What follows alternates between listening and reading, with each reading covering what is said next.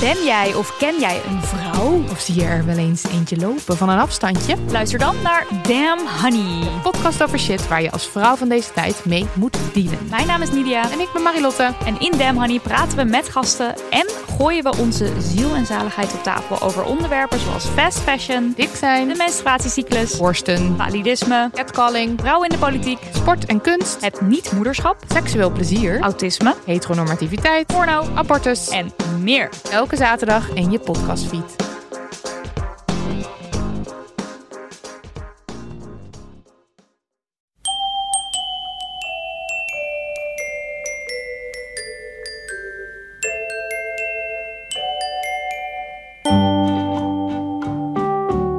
Welkom bij aflevering 322 van Echt Gebeurd, de podcast waarin mensen hun eigen waargebeurde verhalen vertellen. In deze aflevering een verhaal dat Job Vogel in oktober 2019 vertelde tijdens een verhalenmiddag rond het thema littekens. Er valt op een gegeven moment een korte stilte in zijn verhaal. Stel je bij die stilte het gebaar voor van een volumeknop die omlaag wordt gedraaid.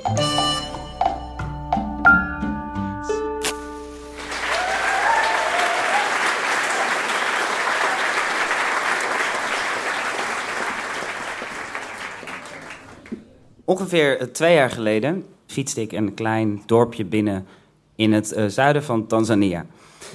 Ik was daar eh, opgekomen een, een tijdje daarvoor, eh, toen ik mijn laatste hand legde aan mijn scriptie in Amsterdam. Dat had, was gruwelijk uit de klauw gelopen. Dat was een bachelorscriptie, maar het duurde twee jaar in plaats van drie maanden.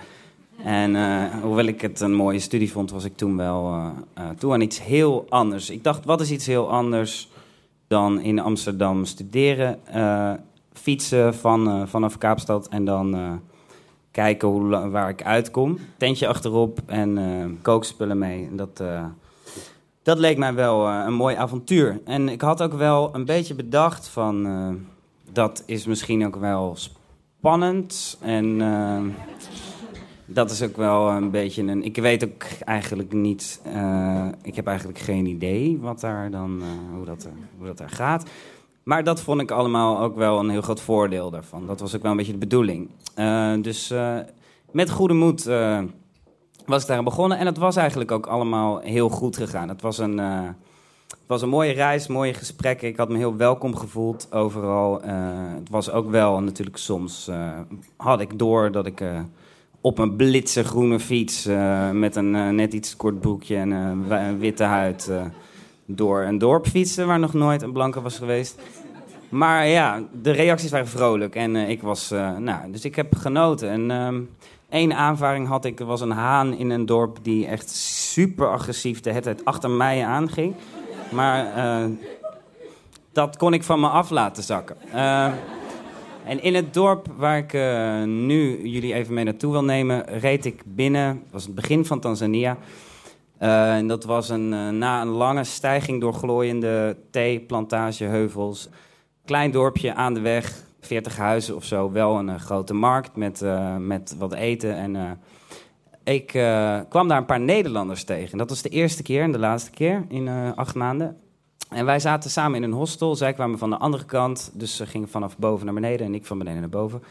Eh, dus we hadden het een beetje over de weg en over de mensen. En ook over Nederland en Haring en Amsterdamse feestjes. En toch ook een beetje eh, onze de nostalgie bot aan het vieren. En eh, dat was wel fijn, even dat te delen. En eh, uiteindelijk eh, gingen we... Er was wel op de achtergrond al best wel een herrie de hele tijd in dat kleine dorp. Maar... ehm, ik had er toen niet zo'n last van onder het genot van een biertje. Maar toen ging ik naar mijn kamer. En eh, toen kwam ik erachter.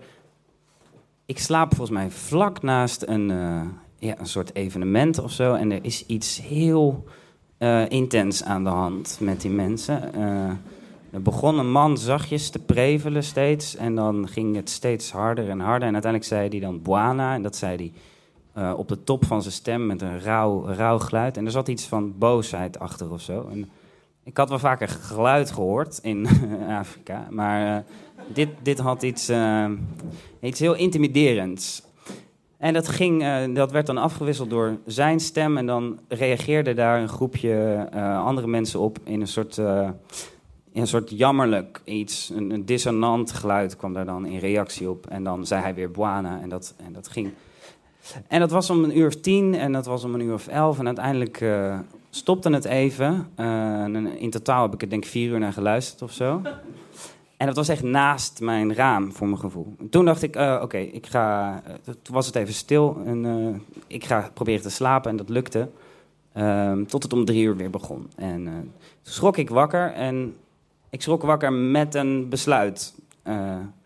vreemd, ook voor mij een beetje, maar ik was meteen ik sprong uit mijn bed en ik had, dacht, die schoenen die laat ik hier. En uh, dat shirt ook, dan kan ik gewoon weer mijn bed in als ik terugkom. Koppie, koppie. En dan snappen zij ook, dan snappen zij ook dat, uh, dat ik uit bed kom. En uh, weet je wat, deur uit, naar beneden, trap af, hek door, weg over. Een klein slootje over en daarna in het pikken donker, op mijn blote voeten joggend, zigzaggend tussen de huisjes door. Op het geluid af op zich heel logisch, zult u misschien zeggen. Nou, dat dacht ik op dat moment dus ook. Um, ik was me niet van, uh, ja, ik, was, ik zag het beeld niet voor me wat ik nu voor me zie. Maar uh, ik uh, was eigenlijk wel opgetogen. Ik dacht, ik ga even praten met die mensen. En dan vraag ik, mag het misschien iets zachter of zo? Nou, dat zie ik daar wel. Dus ik naar die kerk. En grote kerk, hel verlicht, mooi gebouw. En daar stonden inderdaad mensen. dus een priester met een mutsje op. En zijn arm omhoog en dan uh, een stuk of twintig mensen die ook door die kerk liepen. Toen ben ik eventjes uh, ga, voor dat raam gaan staan. en uh, heb ik deze beweging gemaakt. maar vreemd genoeg reageerde daar niemand op. Maar toen viel mijn oog op een megafoon naast die kerk. En ik dacht, ah, daar komt dat geluid vandaan die mensen zitten allemaal in die kerk. Volgens mij zijn er meer mensen die nu willen slapen of misschien hun eigen muziek willen draaien. Uh, weet je wat?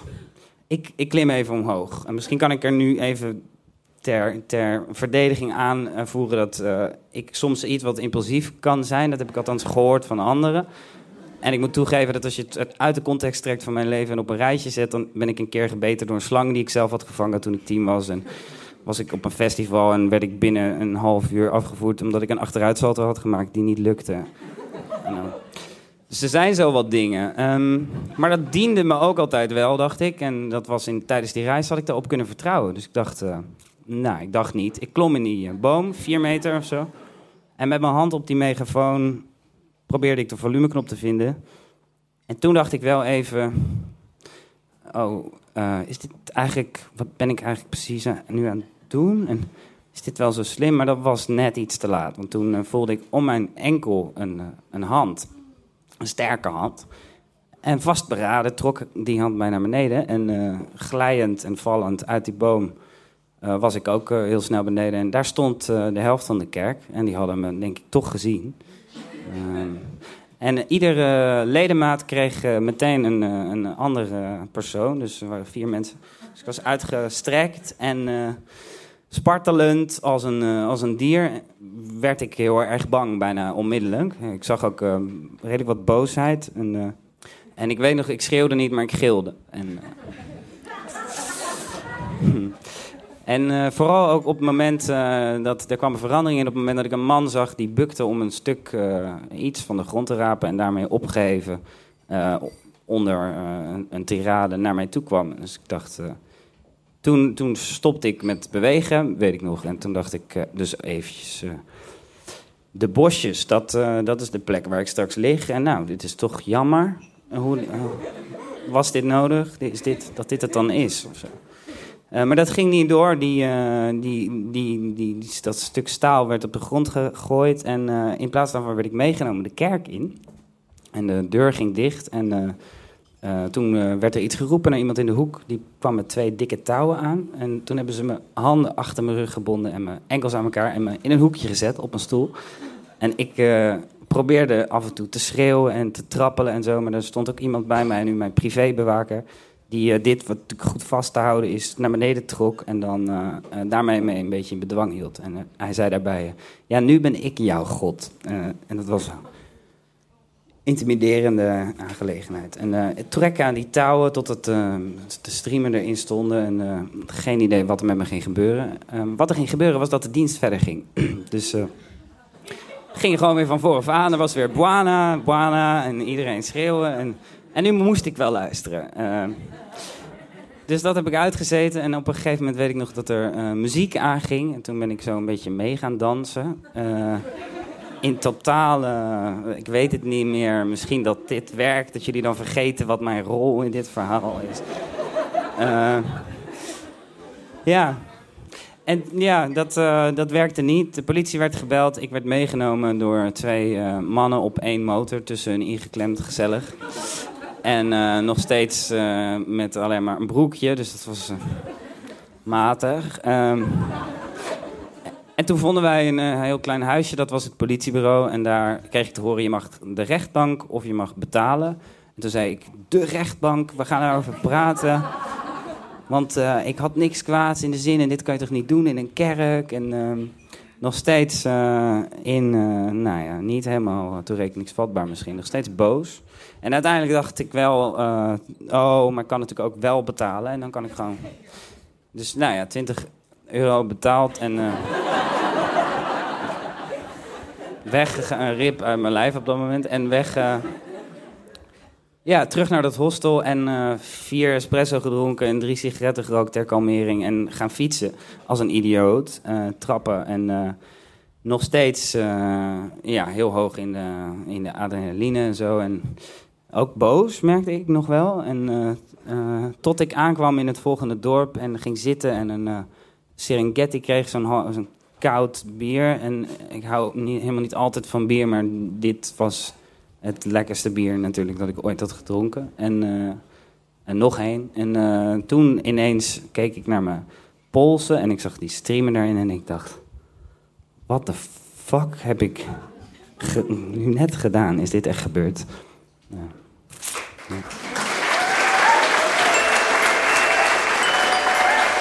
Ja. Dat was een verhaal van Job Vogel, opgenomen in Comedy Club Toemler in Amsterdam in oktober 2019. En we zijn daar eindelijk weer nieuwe verhalenmiddagen aan het organiseren. Op 10 oktober worden er verhalen verteld met als thema handel. En op 21 november verhalen rond het thema kunst. Door de verdere versoepeling van de coronaregels zijn er weer wat extra kaarten bijgekomen voor die middagen. Die tickets zijn, althans op het moment dat ik dit opneem, nog te koop via www.toemler.nl. De redactie van Echt Gebeurd bestaat uit Paulien Cornelissen, Rosa van Toledo, Maarten Westerveen en mijzelf, Micha Wertheim. Productie Eva Zwaving, zaaltechniek Jasper van Oorschot, podcast Gijsbert van der Bal. Dit was aflevering 322. Tot volgende week en denk erom, mocht je ooit in een ver land op het punt staan de confrontatie aan te gaan met een grote groep mensen die je niet kent en niet begrijpt, vergeet dan niet om eerst je schoenen uit te trekken en je shirt thuis te laten dan komt de rest van het avontuur vanzelf.